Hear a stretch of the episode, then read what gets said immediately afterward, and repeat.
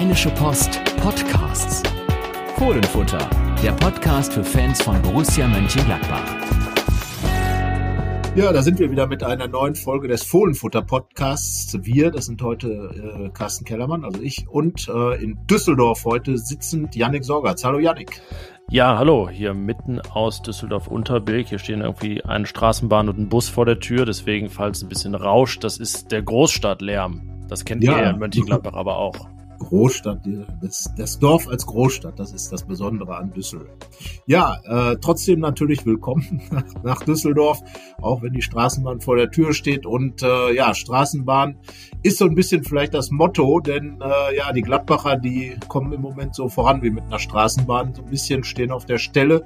0 zu 0 gegen Freiburg, Janik. Wir beide waren im Stadion und haben ein Spiel gesehen, in dem eigentlich nichts passiert ist, was Tore angeht, aber trotzdem eine Menge los war. Fangen wir vielleicht mit dem an, was nicht passiert ist, nämlich die Tore, die nicht gefallen sind. Ähm, wir sind uns, glaube ich, beide einig, dass Gladbach hätte gewinnen müssen, wenn einer gewonnen hätte. Ja, da können wir die Straßenbahn-Analogie weiterführen. Es gab ja letzte Woche Streik und die letzten Gladbach-Spiele, gerade auswärts, glichen ja eher einem Warnstreik des ÖPNV. Ähm, jetzt ist die Bahn immerhin mal gefahren. Sie ist vielleicht nicht super schnell ans Ziel gekommen. Sie fuhr immerhin wieder. Und äh, insofern, ja, kann man dieses 0-0 als kleinen Schritt nach vorne definieren, aber auch natürlich mit dem Hinweis immer, dass dieses eine kleine ja, Leuchtfeuer ist auch schon zu groß. Also, dass das jedenfalls natürlich nicht reicht, um da jetzt einen großen Umschwung einzuleiten. Aber ja, es war auf jeden Fall ja ein zu null. Ich meine, die muss man ja auch äh, auf Gladbacher Seite feiern, wie sie, wie sie nicht fallen, die, die, die, die Gegentore. Und äh, es war ein Spiel, wenn wir jetzt mal unser beliebtes Expected Goals Verhältnis nehmen von 1,3 zu 0,4 dann heißt das, Gladbach hätte mindestens ein Tor machen müssen und hat so wenig zugelassen wie sonst nur am allerersten Spieltag gegen Hoffenheim in Überzahl. Da war es noch weniger. Hoffenheim schoss aber einmal aufs Tor und der war drin. Also von daher war die äh, Defensivleistung jetzt sogar besser. Ja, und unterm Strich kann man damit zufrieden sein, aber im Großen und Ganzen ist es natürlich jetzt nicht die große Kehrtwende. Ja, also was, was eben die Kehrtwende war, und das, das haben die Protagonisten, die Borussen ja auch rausgestellt, sowohl Trainer Daniel Farke als auch Manager Roland Wirkus als auch die Spieler, dass es eben diese defensive Null gegeben hat. Äh, da stach ja dann ein, überraschend, ein Spieler heraus, äh, der sich um diese Null verdient gemacht hat. Äh, das war Alassane Player, der, ja, eigentlich muss man sagen, auf beide, um beide, ja, um beide.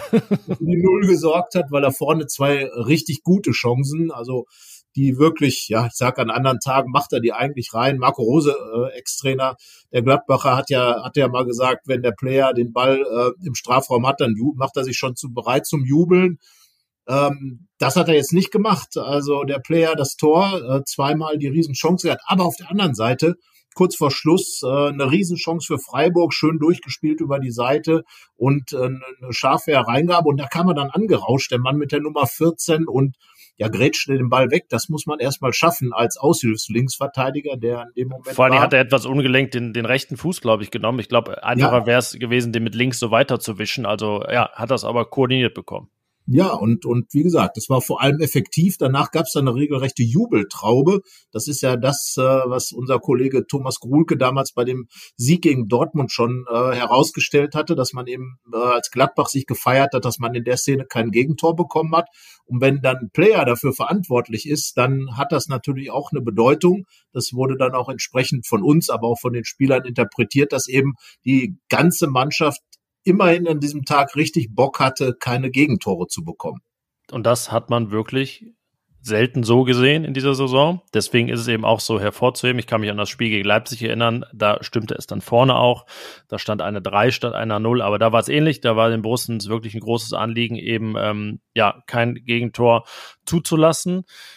Ja, Alassane Player im Mittelpunkt mit den zwei Großchancen vorne. Das waren de facto Großchancen. Einmal, also beide Male freigespielt von Marcus Thuram, der den Spieß mal ein bisschen umgedreht hat. Player hat ihm ja vergangenes Jahr die ganzen Dinge aufgelegt. Jetzt mal Thuram, der Vorlagengeber, der dann ähm, mich ein bisschen erinnert hat an seine erste Gladbach-Saison. Er spielte dann zweite Halbzeit auch immer öfter mal halb links, beziehungsweise brach dann durch auf der halblinken Seite und holte so scheinbar, muss man sagen, einen Elfmeter raus. der Pfiff erfolgte, aber er wurde wieder zurückgenommen. Und ja, es ist ja immer die Frage, wie man das deklariert, aber man muss es wahrscheinlich schon Schwalbe nennen. Und es war dementsprechend auch eher verwunderlich, dass Schiedsrichter Benjamin Brandt nach dem Gang zum Monitor dann nicht auch gelb gegeben hat. Er nahm den Elfmeter auf jeden Fall zurück und äh, so wurde Rami Benzebaini nicht zum Matchwinner, denn der stand schon bereit, um den Elfmeter auszuführen.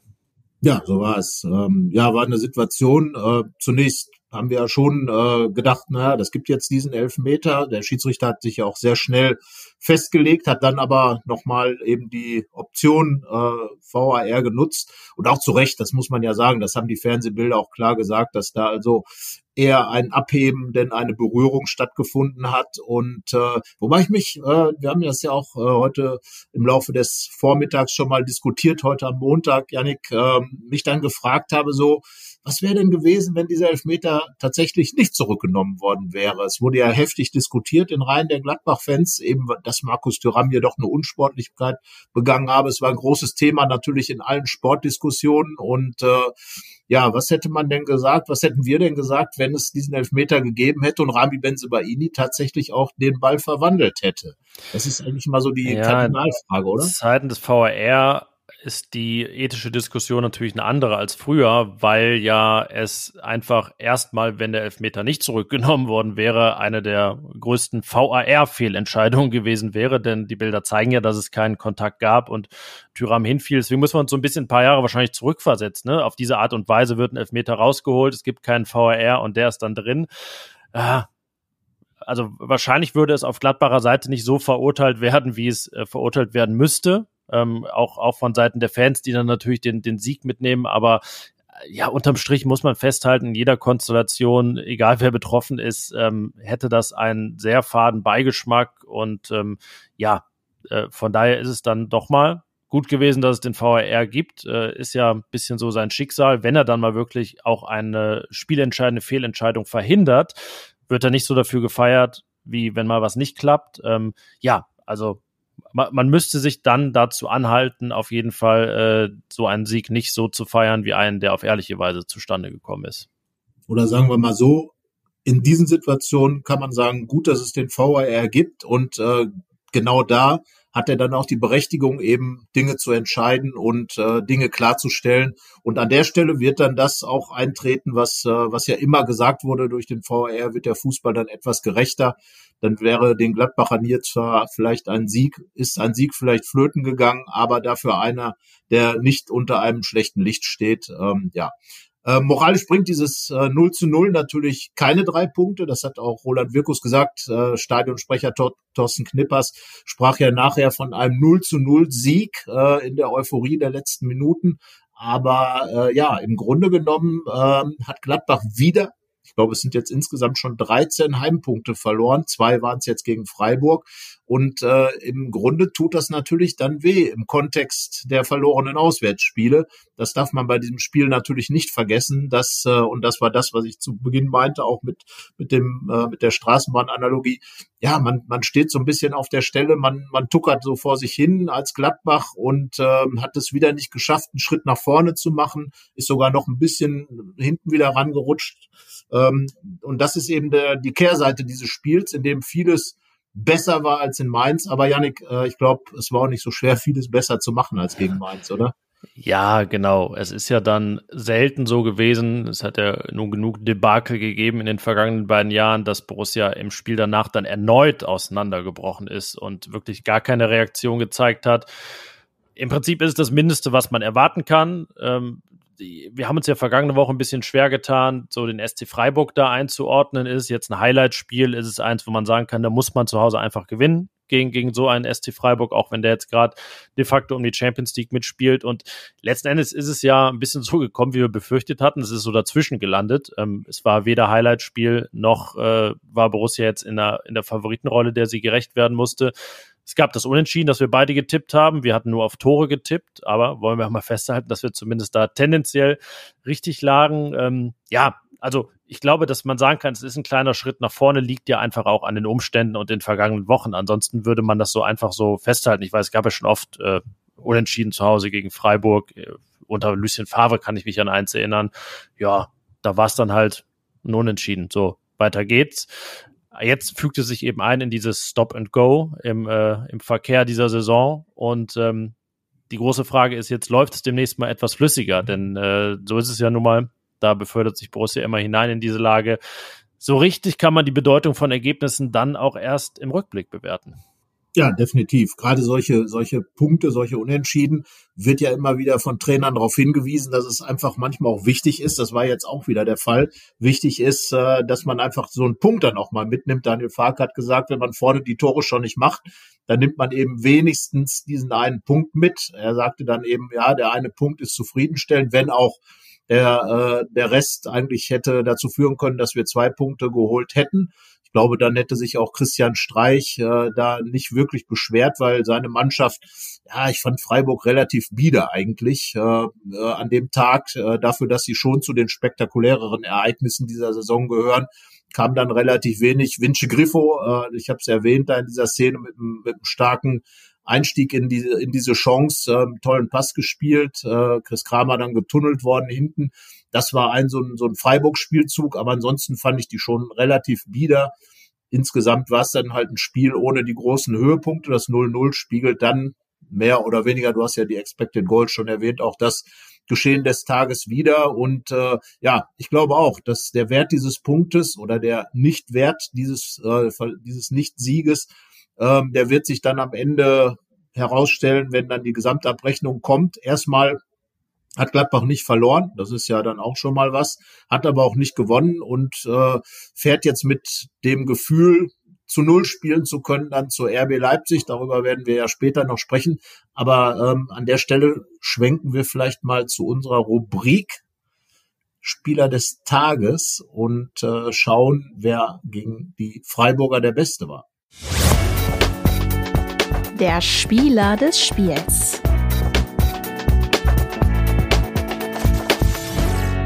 Es war der Mann, der die Null gehalten hat, Tobi Sippel, ähm, im quietschgelben äh, Outfit da aufgelaufen und ähm, ich würde jetzt für meinen Teil behaupten, er hat sein bestes Saisonspiel gemacht. Ich glaube sogar, dass er persönlich äh, das auch unterschreiben würde und besonders in einer Szene, Yannick, sind wir uns, glaube ich, einig, ähm, hat er auch so mit eine seiner besten Paraden als Gladbach-Torwart gezeigt, sah auf jeden Fall gut aus, die Flugeinlage und äh, damit hat er dann auch den äh, Einschlag des Balles in seinem Tor verhindert. Und insgesamt, was ich noch viel wichtiger an diesem Tag fand, und das hat auch Daniel Farke herausgestellt, er hat sehr, sehr sicher gewirkt. Gerade von der ersten äh, Szene an, als der Ball auf ihn zukam, hat er sicher zugegriffen und das hat sich über das Spiel dann auch äh, weiter bewahrheitet. Und ich glaube, das war ganz, ganz wichtig für ihn persönlich.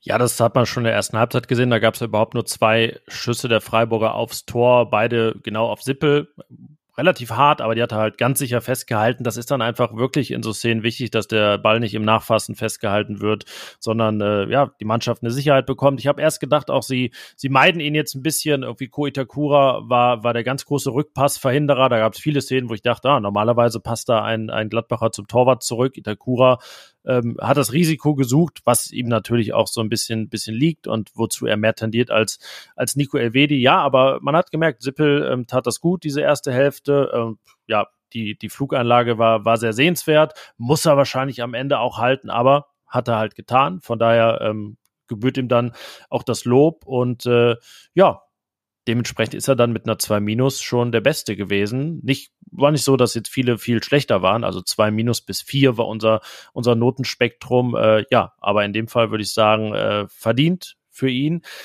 nachdem wir ja ihn auch kritisiert hatten nach dem Mainz-Spiel, er war ja auch einer derer, die die Reaktion zeigen mussten, weil er da wirklich ein Unsicherheitsfaktor war.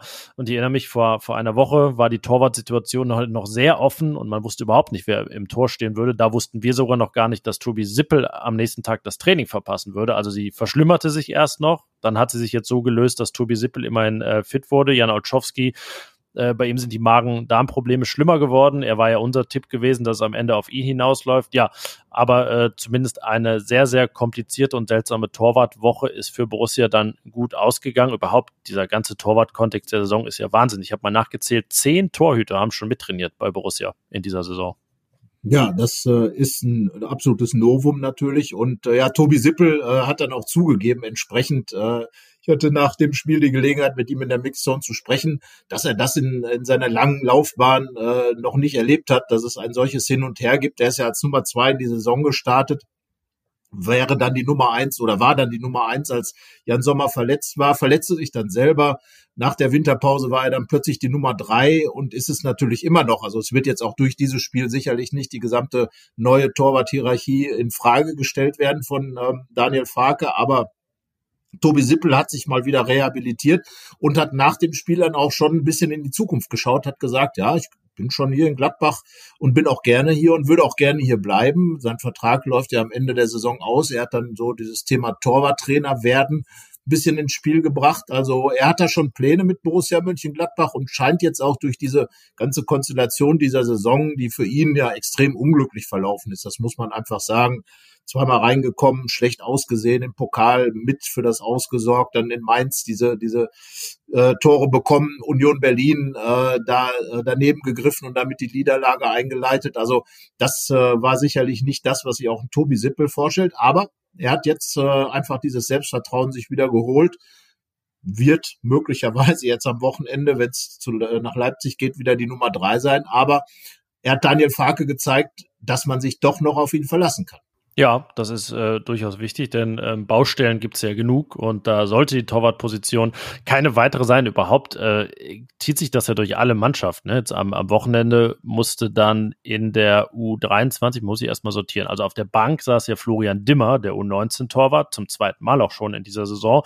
Eigentlich wäre das jetzt dann die Aufgabe von Max Brüll gewesen, dem Stammtorwart der U23, der ist aber auch verletzt. Also stand dort Ben Zich im Tor, der zweite Torwart der U23. Sowohl bei der U17 als auch bei der U19 stand Thiago Pereira Cardoso im Tor. Also er hat jetzt das zweite Wochenende zwei Spiele machen müssen, weil die Lage da so angespannt ist. Ähm, ja, ähm, also das, die seltsame Torwartsaison zieht sich von der U17 hoch bis zu den Profis und wieder zurück. Ja, wen haben wir sonst noch explizit zu loben oder zu schelten, vielleicht sogar, zu kritisieren. Ich meine, äh, ich habe gesagt, Note 4, die schwächste. Ähm, da landete Lars Stindl und Jonas Hofmann, die ja eigentlich die Offensive sonst eher tragen. In dem Fall waren Player und Tyram dann besser. Naja, und dann gab es am Ende noch eine Abstufung. Äh, Rami Benzebaini war eigentlich so bei einer 3 Plus unterwegs, aber dann leistet er sich einen großen Aussetzer und jetzt schlagen wir ja den großen Bogen, der überhaupt erst Alassane Player im Prinzip diese Rettungstat ermöglichte. Ja, genau. Also ähm, Benzebaini war ja wirklich drauf und dran, der Matchwinner zu werden. Er stand da, du hast es gesagt, mit dem Ball am Elfmeterpunkt und er ist ja nun ein extrem sicherer Schütze, 100% Quote in Gladbach. Also hätte diesen Ball wahrscheinlich, äh, gut, der Fußball tut oft Dinge, die man nicht nachvollziehen kann, aber wahrscheinlich ins Tor geschossen. Ja, aber so kam es dann eben dazu, dass Rami Benzebaini die ähm, letzten Minuten des Spiels komplett verpasst hat, weil er sich eine hochgradig dämliche rote Karte eingehandelt hat. Eine gelb-rote Karte hat innerhalb weniger Sekunden zunächst den Ball weggeschossen, wo wir beide sagen, glaube ich, ja, okay, kann man verstehen, aufgrund der Hektik und der ganzen äh, Szenerie im Spiel, auch durch unglückliche Schiedsrichterentscheidungen ein bisschen befeuert. Aber dann natürlich äh, äh, so lange zu kommentieren und zu, zu machen und zu tun, ähm, bis man dann die rote Karte bekommt, das war hochgradig unglücklich und dann noch einen draufzusetzen und ähm, sich da unflätig in die Kamera zu äußern, das äh, jetzt ein Nachspiel haben wird bei der äh, beim, beim DFB, weil der Kontrollausschuss schon Ermittlungen angekündigt hat. Das ist natürlich das, was man im Fußball so langläufig einen Bärendienst für die Mannschaft, glaube ich, nennt. Ja, hat es eigentlich ein bisschen wie die Mannschaft so in so Spielen wie gegen Mainz gemacht, wo wir immer sagen, ja, dann man kann verlieren in Mainz, aber halt nicht 0-4, also 0-3 vielleicht sogar noch, ne, Belas ist dabei, aber dann fällt in der Nachspielzeit noch das 0-4. So hat es Benzibaini ein bisschen gemacht, ne, Verständnis für dieses eine Ball wegschlagen kann man haben. Da gab es wirklich, der Schiedsrichter stand zweimal im Weg. Es gab unmittelbar davor wirklich zwei abgepfiffene Ballgewinne ähm, von, von Borussia, wo man sagen muss, ah, das kann man auch sehr gut laufen lassen und äh, keinen Freistoß geben. Zumal da muss ich Daniel Farke dann recht geben. Ich habe ich hab äh, zu ihm gesagt auf der PK, dass es ja keine spielentscheidenden Situationen waren, kann aber seine Argumentation verstehen, dass er sagt, naja, es kann ja aber aus einem falschen Freistoßpfiff eine entstehen. Freiburg bekommt eben einen Freistoß anstelle Borussias und wir kennen alle die Standards äh, des SC Freiburg, allen voran Vincenzo Grifos und äh, ja, das, das kann sich dann wirklich äh, spielentscheidend auswirken. Deswegen war es ärgerlich. Daniel Fark hat auch gelb gesehen. Also es war dann doch äh, für ein 0 zu 0 sehr turbulent. Ähm, aber ja, wie gesagt, alles, was äh, Rami Benzibaini nach dem ersten Ballwegtreten macht, das muss er sich halt sparen. So gab es die zweite gelb-rote Karte seiner Bundesliga-Karriere. Ich glaube, viele meinen, es wären deutlich mehr. Ähm, aber es war jetzt die erste seit äh, dreieinhalb Jahren. Also ne, kurz, kurz eigentlich nach seiner Ankunft aus Rennen hat er dann Gelb-Rot gegen Werder gesehen und äh, jetzt dann die zweite. Er hat es dann doch immer geschafft, an der Grenze zu sein, aber nicht drüber. Jetzt war er sehr deutlich drüber. Wir schauen, was die Konsequenzen sein werden. Äh, bisschen undurchsichtig, ob da jetzt eine Sperre droht oder nicht, wer da jetzt was eingetragen hat in den Spielbericht, aber Geldstrafe wird es mindestens geben und äh, ja, der, der Bärendienst, der erwiesene, war ja dann aufgrund von Alassane Players Rettungstat ein hypothetischer. Ja, das äh, deswegen. Also da kann man sagen, dass äh, der Player dem Kollegen da wirklich ein bisschen äh, die Ehre gerettet hat. Denn ich glaube, wenn wenn das Tor gefallen wäre, dann wäre es richtig über Benzebaini reingebrochen. Er hat ohnehin schon viel Scheld in den sozialen Netzwerken bekommen von den Fans, wird mit Sicherheit intern bei Borussia auch ein paar Dinge zu hören bekommen, weil diese Undiszipliniertheiten, die gehören ja ein bisschen so zu ihm dazu. Er ist ja schon jemand, der sehr emotional ist, finde ich eigentlich auch gut. Das ist ja so ein Spieler, wo man sich nicht ganz sicher ist, wie er denn wäre, wenn er so ein ganz netter Kerl wäre und sowas nie machen würde, weil irgendwo bringt er sich damit natürlich auch immer so ein bisschen in, ja, in, in diese, in diesen Spielrausch rein und das gehört einfach zu Rami Benzebaini dazu. Das hat ihn ja auch in den Top-Spielen, die er gemacht hat, immer ausgezeichnet dass er Innovationen reingebracht hat. Das ist ja eigentlich auch das, wo wir sagen, äh, er ist ein besonderer Spieler für Borussia Mönchengladbach, aber das muss man natürlich schon an der Stelle ein bisschen anders kanalisieren. Da finde ich, spielte, sollte dann der Faktor Erfahrung nochmal ein bisschen eine Rolle spielen, wo er sich dann ein bisschen zügelt. Und ähm, ja, es gibt ja nun wirklich viele Spieler, die auch mal äh, irgendwie zur Sache gehen. Ich erinnere mich da an Marc von Bommel, der ganz oft früh gelbe Karten gesehen hat, dann äh, wirklich in den Spielen immer noch richtig reingegangen ist, ohne aber nochmal die zweite gelbe Karte zu ziehen. Also man kann es geschickter machen, als es Benze Baini gemacht hat. Und äh, ja, er wird jetzt fehlen. Er wird jetzt fehlen. Wir werden ja gleich noch über die Aufstellung für das Spiel in Leipzig sprechen. Und damit wird natürlich auch ein Spieler fehlen, der gerade gegen RB Leipzig in so einem intensiven Spiel, was da auf Gladbach zukommt, natürlich schon eine wichtige Rolle gespielt hat im Plan von Daniel Farke. Wollen wir, bevor wir dann jetzt auf das Leipzig-Spiel switchen, äh, mal über eine andere Borussia-Mannschaft reden, die momentan von Sieg zu Sieg eilt und äh, ja, genau das zeigt, was Daniel Farke von seinen Profis immer fordert, nämlich Resilienz. Die U23 hat den zweiten Last-Minute-Sieg in Folge gefeiert. Diesmal gegen Wattenscheid, weit unten in der Tabelle, sieglos noch in diesem Jahr.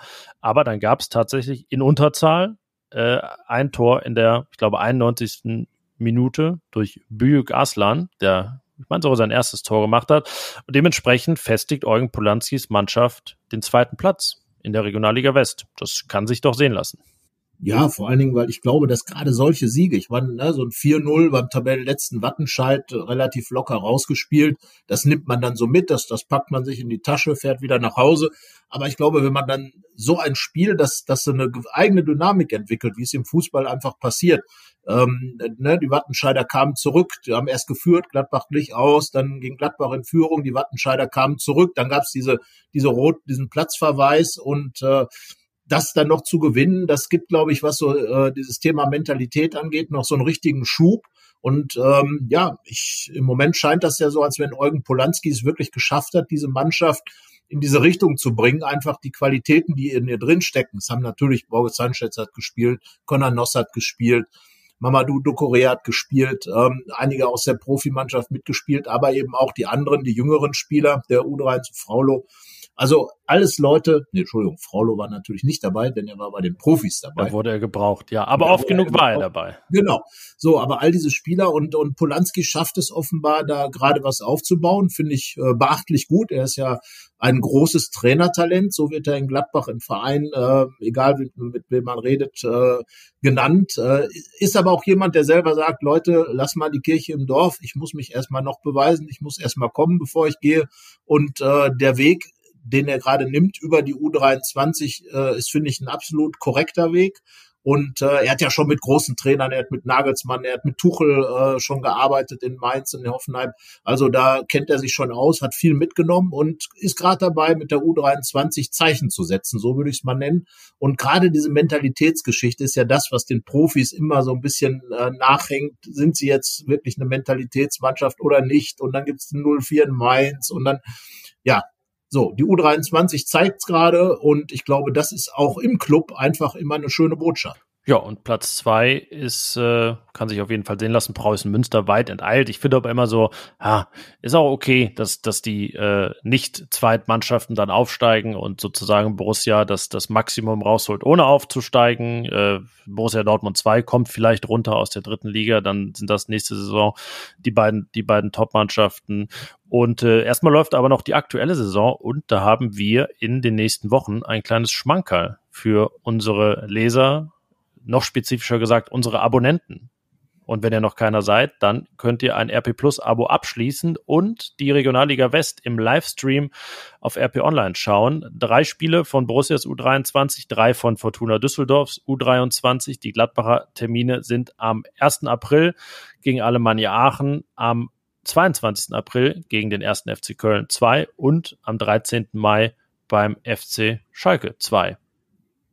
Ja, Ganz genau sind die Partien noch nicht terminiert, aber auch das werdet ihr dann bei RP Online erfahren. Und äh, für 9,99 Euro könnt ihr all diese sechs Spiele im Livestream sehen bei uns. Ja, und klingt ja wirklich nach Highlight-Spielen. Mein Aachen ist ein ehemaliger Bundesligist. Äh, Köln-Schalke sind an jeder Stelle West-Derbys, rheinische Derbys. Also, glaube ich, lohnt sich auf jeden Fall das Hingucken. Und wie gesagt, man sieht ja ein bisschen auch immer vielleicht von der Zukunft von Borussia Mönchengladbach möglicherweise Eugen Polanski als Trainer, möglicherweise der ein oder andere Spieler. Also ja, U23 gucken kann sich schon lohnen und vielleicht kann man dann in ein, zwei Jahren sagen, in ein, zwei Jahren sagen, Mensch, guck mal, den habe ich damals gesehen. Im Livestream. Im Livestream bei RP Online. Genau. In Zusammenarbeit mit Sport Total. Und wie ihr dieses Abo abschließen könnt, das erfahrt ihr in den Show Notes. Da verlinken wir den entsprechenden Artikel das zu 23 U17 auch sehr kurios am Sonntag im Topspiel gegen Arminia Bielefeld in der 86. 0-1 kassiert. Bielefeld wäre damit qualifiziert für die Endrunde um die deutsche Meisterschaft. Und dann dreht Gladbach in Überzahl auch noch das Spiel und hat jetzt selbst noch die Chance. Also Bielefeld ist noch nicht durch, ähm, wird es wahrscheinlich trotzdem schaffen, aber da hat sich auch die U17 mit viel Mentalität und Resilienz eine große Chance offen gehalten. Ähm, ja, spielt aber gegen den FC Schalke am letzten Spieltag, die B-Junioren, und die haben 13 von 14 Spielen gewonnen und erst zwei Gegentore kassiert. Also da läuft es sehr gut beim FC Schalke, in der Bundesliga aber auch, muss man sagen. Ähm, da hat sich ja fast schon einiges relativiert, muss man ja sagen. Ne? Rückblickend, äh, wenn wir auf Gladbachs Spiele schauen, Mainz ist irgendwie so Mannschaft der Stunde, Schalke kriegt gar keine Gegentore mehr, Augsburg gewinnt jedes Heimspiel. Also ja, Borussia ein großer Trendsetter. Ja, aber man kann ja auch mal gegen den Trend arbeiten, beziehungsweise Gladbach ist ja oft so der Start eines Trends. Ne? Also klar, Schalke hat vorher schon gegen Köln 0-0 gespielt, aber es war ein Auswärtspunkt für die Schalker. Sie haben jetzt in Bochum gewonnen. Ähm, Augsburg auch. Augsburg hat vorher auch schon äh, große Heimspiele gewonnen, aber eben Gladbach auch. Und es wäre halt schön, wenn die Gladbacher vielleicht einfach mal was anders machen. Und das ist ja eigentlich das, was wir immer wieder einfordern. Es, es geht ja, es geht ja wirklich darum zu, zu zeigen, dass man ein bisschen mal einen Schritt vorankommt. Und damit sind wir ja schon wieder bei diesem Vergleich mit der Straßenbahn, wobei auch da die Straßenbahn ist ja manchmal beweglicher als die Gladbacher in der Tabelle. Zehnter Platz im Moment. Geht so und äh, ja, mal gucken, was noch geht. Gestern Abend äh, Wolfsburg ähm, auch nur 2 zu 2 gespielt nicht gewonnen gegen Frankfurt. Also da steht man auch auf der Stelle und äh, ja, ich bin gespannt. Also nach wie vor kann ja, kann ja immer noch etwas in Richtung Europa möglicherweise gehen, aber dafür müsste man inzwischen schon als Gladbach eine richtig, richtig gute Serie hinlegen. Und wenn man so die nächsten Gegner anschaut, ja, dann äh, weiß ich nicht. Sieht er vielleicht ein bisschen so aus nach hin und her, oder? Ja, jetzt kommt ja am nächsten Samstag um 15.30 Uhr so ein bisschen das Ausnahmespiel in Leipzig gegen den vierten, danach aber gegen den elften Bremen, gegen den zwölften Köln und gegen den achten Wolfsburg. Ich denke mal, danach wissen wir deutlich mehr, was überhaupt noch drin ist mit Blick nach oben und wo sich Gladbach da so einorientiert. Am Ende, ja, es ist mal wieder Highlightspiel, aber auswärts. Da gab es ja noch keinen Sieg in einem Highlightspiel und das wäre dann doch jetzt äh, so ein gegenläufiger Trend. Einfach mal zumindest was mitnehmen in Leipzig. Ich glaube, das wäre auch ein Spiel, wo wir jetzt sagen würden, Punkten in Leipzig, das geht schon klar. Da verlangt jetzt niemand einen Sieg. Ähm, Leipzig hat in Dortmund verloren. Das Topspiel war aber unterm Strich äh, deutlich torgefährlicher und hat, hat also eher unglücklich verloren. Ja, und ein Sieg in Leipzig, zumindest bei RB, gab es für Borussia ja noch gar nicht. Ich glaube, wir waren beide diverse Male da und äh, haben dann maximal ein Unentschieden erlebt. Ja, jetzt also das Spiel, das natürlich wieder unter gewissen Überschriften steht, denn es ist jetzt nicht nur das Wiedersehen mit Marco Rose, das es in der Hinrunde gab, sondern es ist jetzt das doppelte Wiedersehen oder ein vielfaches Wiedersehen, muss man ja sagen. Neben Marco Rose auch mit Max Eberl, mit Frank Geidek, mit Alexander Zickler, mit Janis Blaswig. Äh, wen habe ich noch vergessen? Ich glaube, das war erstmal, ne? Ja. Richtig, ja, fast schon Klassentreffen. Also von daher lohnt sich die Fahrt nach, äh, nach Leipzig auf jeden Fall für die Borussen, um äh, ein paar alte Bekannte wieder zu treffen. Und äh, du hast die Spiele dort schon angesprochen. Waren immer gute Spiele, wenn da unentschieden bei rauskamen. Ähm, und äh, was die Gladbacher in diesen Spielen immer gezeigt haben, war eben dieser Kampfgeist äh, und das Dagegenhalten gegen das Leipziger Spiel.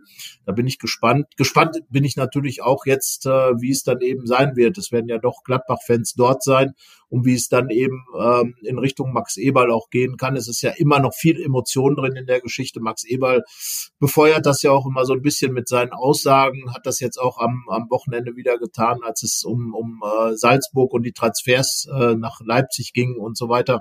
Also da ist viel Feuer drin. Ich bin mal sehr gespannt, wie das die Fans kanalisieren werden. Ich hoffe, in einer vernünftigen und guten Art und Weise und äh, bin aber auch gespannt, wie, wie Max Eberl damit umgehen wird. Ja, es ist ja dann für ihn die erste so direkte Konfrontation. Ähm, also von, von Seiten Borussias kommt ja von Offiziellen eigentlich keine große Aussage. Roland Wirkus hat mal öffentlich gesagt, dass er sich schon irgendwie ein gutes Gespräch mal wünschen würde mit, mit Max Eberl, aber darüber hinaus äh, wenig. Also da ähm, war es dann doch eher an Eberl in seinen zahlreichen Interviews und Pressekonferenzen irgendwie Stellung zu nehmen. Es holen ihn ja jetzt wirklich auch immer wieder Äußerungen aus der Gladbacher Zeit äh, ein, jetzt eben das Transferthema Salzburg-Leipzig und man muss ja, also man bewundert es fast schon, also zwischen Fassungslosigkeit und Bewunderung, wie er das so wegmoderiert, also mit welcher, ja, was ist das richtige Wort dafür? Wie würdest du nennen? Resilienz?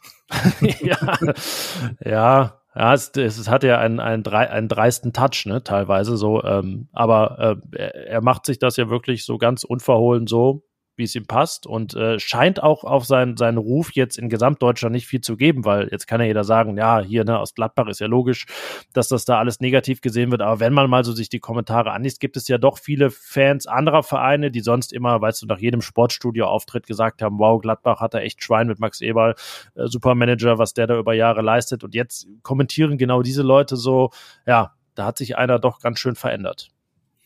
Ja, vor allen Dingen, ich sag mal so, er hat es eigentlich gar nicht nötig. Man kann ja dann einfach Dinge auch unausgesprochen lassen, wenn man eben weiß, äh, was für ein Hintergrund da ist, wenn man eben Vorlagen geliefert hat, wenn man auch weiß, dass diese Vorlagen alle auf Vorlage liegen, auf Wiedervorlage liegen ähm, ist es vielleicht manchmal auch besser, weniger zu sagen. Aber das muss natürlich jeder für sich selber entscheiden. Ich glaube, Max Eberl hat ein gewisses äh, Selbstvertrauen, was diese Geschichte angeht. Das ähm, hat er ja hier in Gladbach auch schon gehabt. Er hat damals natürlich aus einer anderen Perspektive heraus, da gebe ich ihm dann schon recht, dass er natürlich als Vertreter von Borussia Mönchengladbach, dem Traditionsverein, gesprochen hat und das in Richtung Leipzig dann auch entsprechend kommuniziert hat. Jetzt hat er ist er eben bei RB Leipzig angestellt, äh, dem Verein, der eben anders agiert als Borussia Mönchengladbach, dadurch andere Möglichkeiten hat. Das sind die Möglichkeiten, die Eberl gereizt haben, die Rufen Schröder, auch vorher beim Traditionsverein Schalke, bald wahrscheinlich dann auch bei RB Leipzig.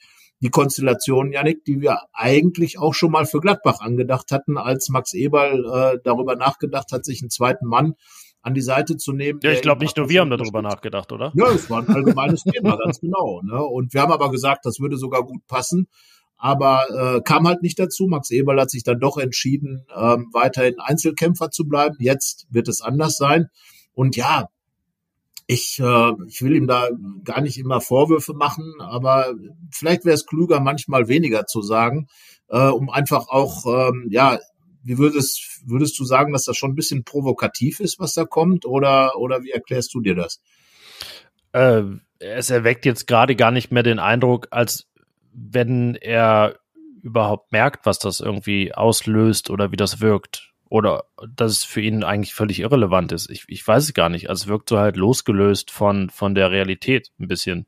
Ähm, also als, als wenn man ihn auch gar nicht zurückholen könnte im Prinzip, äh, sondern er sich da einfach jetzt äh, die Welt malt, wie sie ihm gefällt.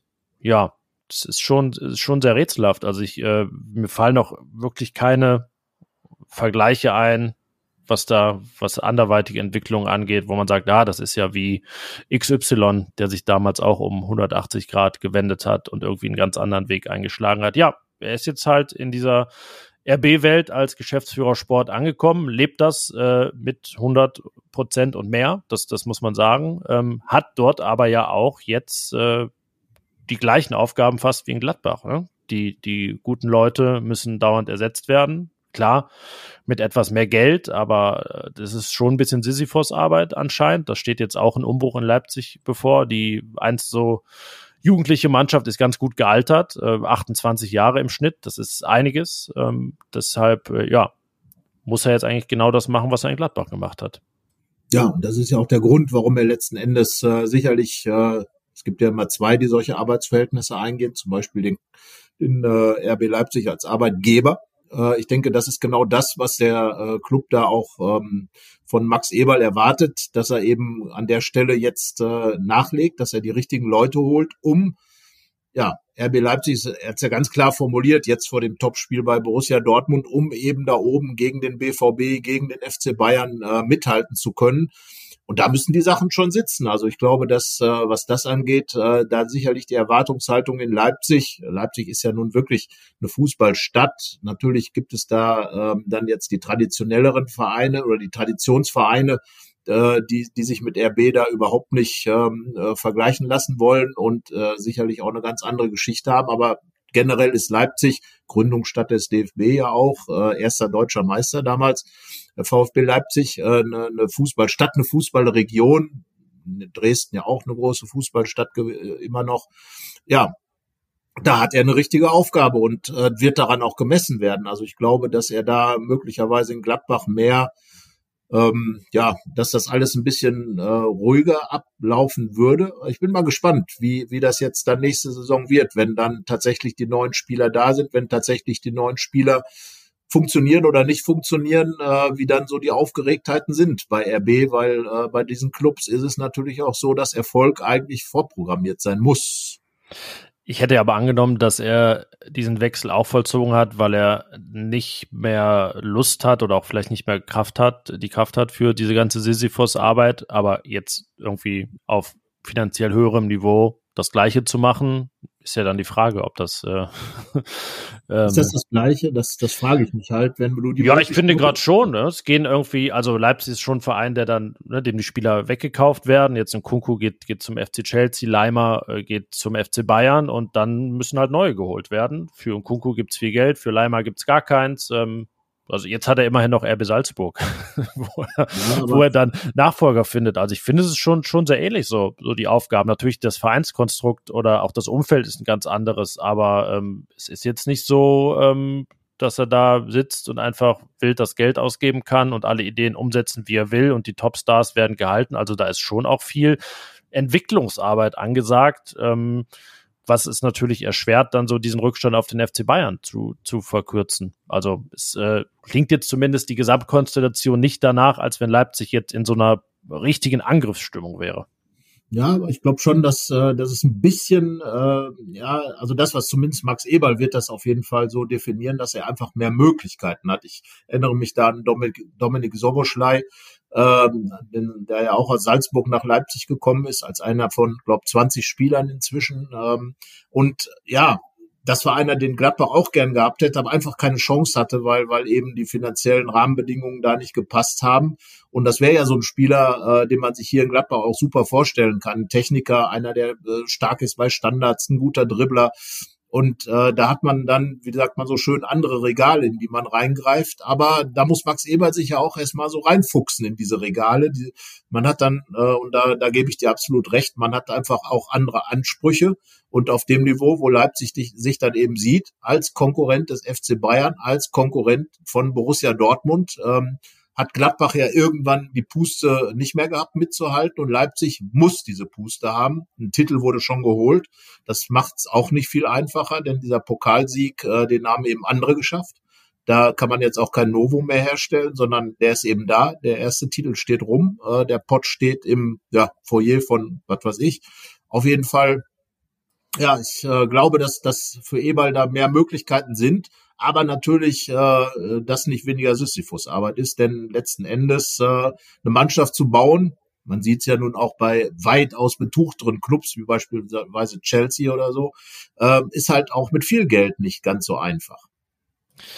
Ja, und personell ganz konkret am Samstag muss Leipzig dann auch Xaver Schlager ersetzen und Christopher Nkunku, der ja einmal einen Auswärtssieg zunichte gemacht hat von Gladbach in der 89. Minute. Wir waren beide da beim 2 zu 2 im Jahr 2020, kurz, kurz vor Ausbruch der Corona-Pandemie. Äh, ja, das kann er jetzt schon mal nicht wiederholen ähm, am Samstag. 15.30 schon wieder, muss man sagen. Aber dann auch das letzte Mal für einige Zeit. Also nochmal genießen. Ähm, weiterhin ungeschlagen, Gladbach, um diese Anschlusszeit. Die letzte Niederlage, wann war es denn? Ich habe es auch nachgeguckt. Es sind aber, glaube ich, elf Spiele schon. Bei Union Berlin. Bei Union Berlin. Nein. Äh, ja, jetzt war das Datum am Sonntag. Nicht mehr, das war das 1 zu, na, in der letzten Saison. In der letzten Saison elf Spiele, dann war 1-1 Bielefeld. Äh, das war auch ein Sonntag. Nee, ich hatte es nachgeguckt. Ich habe es tatsächlich jetzt, wann war es denn? Ach doch, zu Hause gegen Union Berlin. Ja, genau. Das ah, bei, ja, nee, zu Hause. Ja, genau. Ja, genau, das war's. Das ist, äh, da war das Stadion noch leer. Das war äh, das letzte Heimspiel von Max Eberl als Borussia-Manager. So schließt sich dann äh, auch mal cool. wieder ein, auch mal wieder ein Kreis. Äh, ja, also ähm, das erhöht zumindest die Punktwahrscheinlichkeit, also diese Statistik, ob es dann so kommt und ob es einen Einfluss hat. Naja, das werden wir sehen. Äh, wir haben über Leipzigs Potenzial, nee, Potenzial und Personal gesprochen. Jetzt äh, lass uns doch mal über das Gladbacher Personal reden. Aufstellungstipp.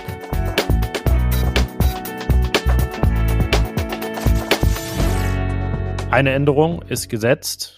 Hinten links nämlich muss Rami Benzibaini, der Gesperrte, ersetzt werden. Ähm, die Torwartfrage, ja, jetzt äh, philosophieren wir wieder am Montag rum, was passieren wird. Sippel hat sie beantwortet. Wer, wer gehen kann, spielt. Ja, aber die Frage ist, wer kann gehen am nächsten. Samstag? Das werden wir äh, schon ein bisschen genauer am Dienstag beim ersten Training erfahren in dieser Woche, das vielleicht schon stattgefunden hat, wenn ihr das hier hört. Aber wir müssen jetzt auf der Basis von Montag, Nachmittag äh, entscheiden. Also insgesamt klang es schon sehr danach, dass Jonas Omlin das schaffen könnte gegen Leipzig. Ja. Jetzt hat er ja auch noch Zeit. Er muss ja jetzt auch nicht äh, wie, wie ein Feldspieler dann vielleicht irgendwie zwei, drei gute Trainingseinheiten haben, sondern es reicht dann auch auf den Punkt, diese Zerrung überstanden zu haben. Ja, und ich glaube, wenn, äh, wenn alle fit sind, dann eben schon gesagt, die Torwarthierarchie wird sich nicht ändern.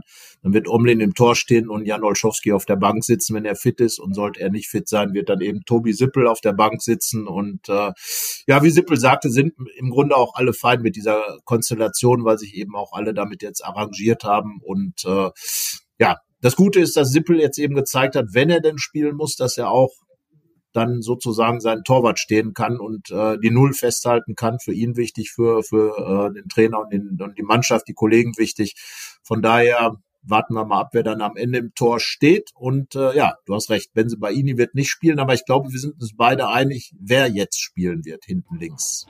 Ja, jetzt bekommt Luca Netz seine Chance, die er ja nur bekommt, wenn Benze Baini unpässlich ist aus irgendeinem Grund. Bislang waren es dann kleine Blessuren. Jetzt ist es die erste Sperre, hat ja auch keine Gelbsperre in dieser Saison zum ja. Nachteil von, von Luca Netz. Und äh, ja, also eine leicht veränderte Viererkette, aber spätestens seit letztem Wochenende wisst wir ja, dass sich an der Innenverteidigung, wenn es da keine Sperren und Verletzungen gibt, bis Saisonende gar nichts ändern wird. Da können wir eigentlich jetzt immer schön weitermachen. Itakura, Elvedi, nächste Position.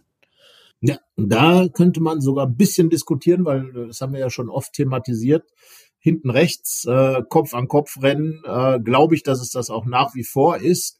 Und ich will jetzt mal hier nochmal, ich habe das vergangene Woche schon gemacht, nochmal eine Lanze auch für Stefan Leiner brechen, den ich vielleicht aufstellen würde in Leipzig, weil er eben einfach äh, natürlich vielleicht nicht so schnell ist wie Skelly, aber dass er eben diese Intensität, die so ein Spiel braucht, mitnehmen kann und äh, auffangen kann. Und ähm, ich glaube, im Hinspiel habe ich auch schon so argumentiert. Das hat natürlich dann nicht funktioniert. Aber da habe ich gesagt, er kennt eben auch diesen Fußball, den Marco Rose spielen lassen will und weiß eben äh, genau, was er da zu tun hat, um auch dagegen zu halten. Darum sage ich jetzt mal Leiner. Okay, ich sage Skelly.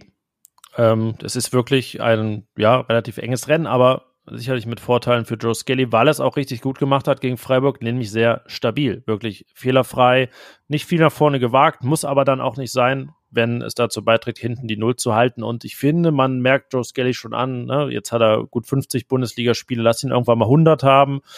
Äh, sofern er eben so lange im Verein ist, dann äh, ja, wird sich allein diese Spielpraxis, glaube ich, sehr auszahlen. Aber gut, ja, Stefan Leiner ist weiterhin im Rennen. Da darf sich auch keiner jetzt eine längere Schwächephase erlauben oder irgendwie leicht angeschlagen sein. Dann gibt es die jeweilige Option. Ja, und auf der Doppel 6 gibt es momentan nicht wirklich welche.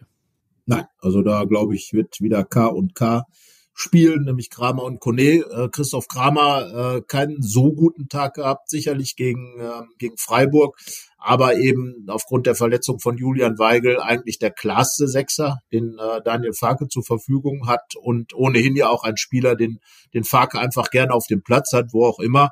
Jetzt ist eben diese Sechserposition frei, die angestammte Kramer-Position und ähm, Kone ist für mich einfach gesetzt, wenn er fit ist, weil er einfach ein besonderer Spieler für Borussia Mönchengladbach ist, weil er ein anderer Spieler für Borussia Mönchengladbach ist und weil er auch einer ist, der, wie ich es eben bei Leiner schon sagte, diese Intensität, die es in einem Spiel wie Leipzig braucht, Geschwindigkeit kommt ja bei ihm auch noch dazu, mehr als bei anderen, äh, wird er einfach gebraucht und es wäre Wahnsinn, wenn er nicht aufgestellt wird. Ja, so kann man schon sagen. Genauso wahnsinnig wäre es wahrscheinlich, wenn Christoph Kramer wieder auf der 10 spielen würde. Da begann diese, na, ich bin fast geneigt zu sagen, Odyssee im Hinspiel mit ihm auf dieser Position, äh, die ja, gute Überleitung, dafür gesorgt hat, dass es die Konstellation ganz vorne, die ich favorisieren würde, die es auch gegen Freiburg gab, sehr, sehr selten gab in dieser Saison. Gegen Freiburg nämlich erst zum zweiten Mal von Beginn an links Player, Mitte Stindel, rechts Hofmann und vorne Tyram. Also die vier zusammen auf dem Platz gibt es wirklich selten. Verletzungen hatten auch damit zu tun, aber tatsächlich vor allen Dingen Christoph Kramers lange Zeit auf der 10. Ja, die begann, du hast es gesagt, gegen, gegen Leipzig was damit zu tun hatte, und damit bin ich jetzt einfach mal frech bei meiner Aufstellung für das Spiel gegen Leipzig oder in Leipzig vielmehr, was damit zu tun hatte, dass sich ja Florian Neuhaus verletzt hat, der ja in der Prä-Kramer-Phase diese Position als Nummer 10 inne hat und da gerade in Freiburg angefangen hat, sich damit auch zu akklimatisieren, sich dann äh, schwer am Knie verletzt hat und äh, lange äh, Zeit ausfiel äh, und ja, dann war Kramer eben da. Jetzt äh, ist Weigel nicht da, Kramer muss nach hinten und da würde ich dann einfach sagen, dann ist jetzt der Zeitpunkt, Florian Neuhaus einfach mal wieder von Beginn an auf der 10 spielen zu lassen. Keine schlechte Option, sicherlich. Ähm, man merkt so bei seinen Einwechslungen, dass er langsam ein bisschen mehr reinkommt. Es ist dann doch eine zähe Angelegenheit seit, seit seiner Verletzung, seit der Winterpause. Aber ja, dieser Punkt, dass er dann auch mal bereit ist für die Startelf, der rückt auf jeden Fall näher. Ich will es nicht ausschließen, dass es gegen Leipzig so ist. Fand übrigens auch, ähm, das ist jetzt kein, kein Wechsel äh, der Startelf, keine Veränderung, sondern ein Positionswechsel, dass äh, die Variante mit Tyram halb links, Player vorne auch nicht so schlecht ist, weil ich das Gefühl habe, dass Tyram auf der Position so ein bisschen aus seiner Statik rauskommt, die er sein Spiel doch ein bisschen gefangen hat in den vergangenen Wochen. Und gerade gegen Leipzig, ähm, wo es dann auch auf Umschaltmomente ankommen wird, könnte sich das lohnen. Mal schauen. Also das ist die Personalgrundlage und jetzt äh, geht es um unsere Tipps. Ja, vielleicht vorne noch, also ich glaube auch, dass das eine Option wäre. Äh, die Gladbacher wechseln ja sehr viel, von daher kann man ja auch die Positionen einfach mal tauschen aus dem Spiel heraus. Aber Thuram über den Flügel natürlich mit seinen 1 gegen 1 Situationen, auch wenn er jetzt bei diesem Elfmeter eher aber ein bisschen tollpatschig versucht hat, einen zu schinden. Aber in diese Situation kommt Gladbach einfach viel zu selten mit, mit Speed in den Strafraum und darum Neuhaus und darum auch vielleicht Thuram auf dem Flügel und ein Player als äh, Abschlussspieler. ähm, dem man dann natürlich mehr Sicherheit wünschen würde, als jetzt gegen Freiburg äh, einfach mal ins Zentrum zu stellen. Und äh, ja, Lars Stindl wäre dann in unseren beiden Konstellationen dann offenbar auf der Bank. Ja, also zumindest in deiner, ne? Also bei, bei mir spielt er ja. Naja, ich habe hab den Namen gar nicht vernommen, oder? Ich habe da. Also nee, ich habe ich habe ja gesagt, äh, genau, dass es das äh, die Konstellation der äh, Scorerpunkt reichsten ganz vorne wird. Ja. Ja, aber ja. Das war nicht eine Reminiszenz an das Spiel gegen Freiburg, sondern das war gleichzeitig Never Change a Winning uh, Never Change a, a, draw, a Drawing Team, ja, ja, heißt es dann, ja. also, also ich neu aus Du Stindel, ähm, also sicherlich ja. beides Optionen. Und ich plädiere jetzt einfach mal für Florian Neuers, weil ich finde, er muss jetzt auch langsam mal so ein bisschen drängeln. Er Vertrag 224 läuft aus. Es muss mal irgendwann ein bisschen so in Richtung Zukunft geguckt werden. Was hat er eigentlich vor in Gladbach? Was hat Gladbach mit ihm vor? Und so viele Spiele sind es auch nicht mehr. Deswegen sage ich gerade mal in so einem, ja, dicken Spiel, in so einem Highlight-Spiel einfach mal neu ausfordern und äh, ihn auch dazu bringen, vielleicht mal aus sich herauszugehen, fände ich gut. So, und jetzt willst du mir deinen Tipp verraten. Ach so, ja, darum habe ich mich natürlich gedrückt. Äh, du hast ja eben äh, des Öfteren schon auf unsere gemeinsamen Leipzig-Erlebnisse angespielt und in dem Fall war es ein 2 zu 2. Und äh, dabei bleibe ich jetzt einfach. das ist jetzt der gleiche Tipp wie vergangene Woche, glaube ich, bei mir. Aber ein 2 zu 2 gegen äh, in Leipzig wäre ein gutes, gutes Ergebnis für Borussia. Ich habe jetzt die Leipziger beim Spiel in Dortmund gesehen. Ich gehe davon aus, dass die Gladbacher auch genau hingeguckt haben und wissen, wie man die Leipziger bekommen kann. Und glaube, dass auf jeden Fall die Chance besteht, äh, da diesen, diesen Punkt mitzunehmen. Und äh, ich glaube auch, dass es ein spektakuläres Spiel wird. Hm, ich glaube nur an ein Tor und das erzielt RB Leipzig. Was ja okay ist, wenn Leipzig einschießt. Das Problem ist dann die Null vorne eher. Ähm, gab ja dann doch einige Spiele jetzt äh, ohne Tor zuletzt, nachdem man echt gute Serie hatte. Ja, ist, äh, ist jetzt äh, größtenteils ein Gefühlstipp, also dass ein 1 zu 0 für RB Leipzig in der Luft liegt. Ja, also ist natürlich, Leipzig ist Favorit. Darüber brauchen wir auch, glaube ich, gar nicht zu sprechen. Und sollte Leipzig gewinnen, ist das und 1 zu 0 gewinnen und Gladbach sich gut verkaufen, kann man mit dem Spiel als Gladbach und als Daniel Farke sicherlich auch was anfangen. Also äh, Problem ist ja eher, dass Gladbach eigentlich ein bisschen was aufarbeiten muss, was in der äh, näheren Vergangenheit nicht getan wurde, nämlich die Spiele in Augsburg, in Mainz, bei Hertha BSC dort Punkte zu sammeln. Und äh, da ist man so ein bisschen ins Hintertreffen geraten und eigentlich jetzt auch in diesem Highlight-Spiel in Leipzig mal äh, in der Pflicht ein bisschen was zu holen. Das, das ist, glaube ich, so die Konstellation, die dann die Gladbacher ein bisschen drückt und ähm, den Druck einfach höher macht, in einer, bei einer Top-Mannschaft vielleicht auch mal wirklich was mitzunehmen. Ja, und überhaupt Auswärtspunkte könnten nicht schaden. Da gab es sehr wenige von in den vergangenen Monaten, muss man sagen. Ja. ja. Zu Hause auch zwei verloren. Wir bleiben dabei. Ne? Und äh, schauen mal. 13 verlorene Heimpunkte, ja, ein Schnitt von unter zwei. Ich sage mal so, zu Hause sollte schon der Zweierschnitt angepeilt werden und auswärts ist es ja wirklich eine der schwächsten Spielzeiten in diesem Jahrtausend und wir wissen, da gab es einige, mit denen da diese konkurrieren muss, denn äh, es gab sehr schlimme Jahre auswärts und die sollten nicht wiederkehren. Ja, ich würde sagen, Jetzt sind wir in einer sehr langen Nachspielzeit, also etwas mehr als 45 Minuten und äh, ist alles gesagt, oder? Für diese Woche zumindest. Wir wollen noch ein bisschen Druck aufbauen. Thomas Krulke werden wir nach Leipzig schicken für unsere Fohlenfutter-Redaktion und äh, damit ist er der Mann, der sich dann wahrscheinlich irgendwie anhören kann, äh, den Grut kannst du auch nicht schicken, wenn dein Ergebnis zustande kommt. er hat, er hat immerhin einen 9 zu 1 Sieg in, in, in, in, äh, gegen Oberachern in Freiburg im Pokal gesehen, aber das äh, ist sicherlich zusammenhangslos mit dem Spiel am Samstag. Ja, ich würde sagen, dann wirklich alles gesagt für diese Woche. Wir sprechen uns in der nächsten schauen, ja, wie es diesmal aussah mit den Tipps. Ist ja fast gut für Borussia. Ein Unentschieden-Tipp und ein Leipzig-Tipp. Das ist ja die große Chance, jetzt einfach mal zu gewinnen. Ja, wenn man sich so die Gesamtheit unserer Tipps anguckt, äh, spricht das sogar eher dafür, was muss man sagen. Dass das kommt, was wir nicht gesagt haben. Also, in dem Sinne, habt eine schöne Woche. Bis dann. Tschö. Mehr bei uns im Netz www.rp-online.de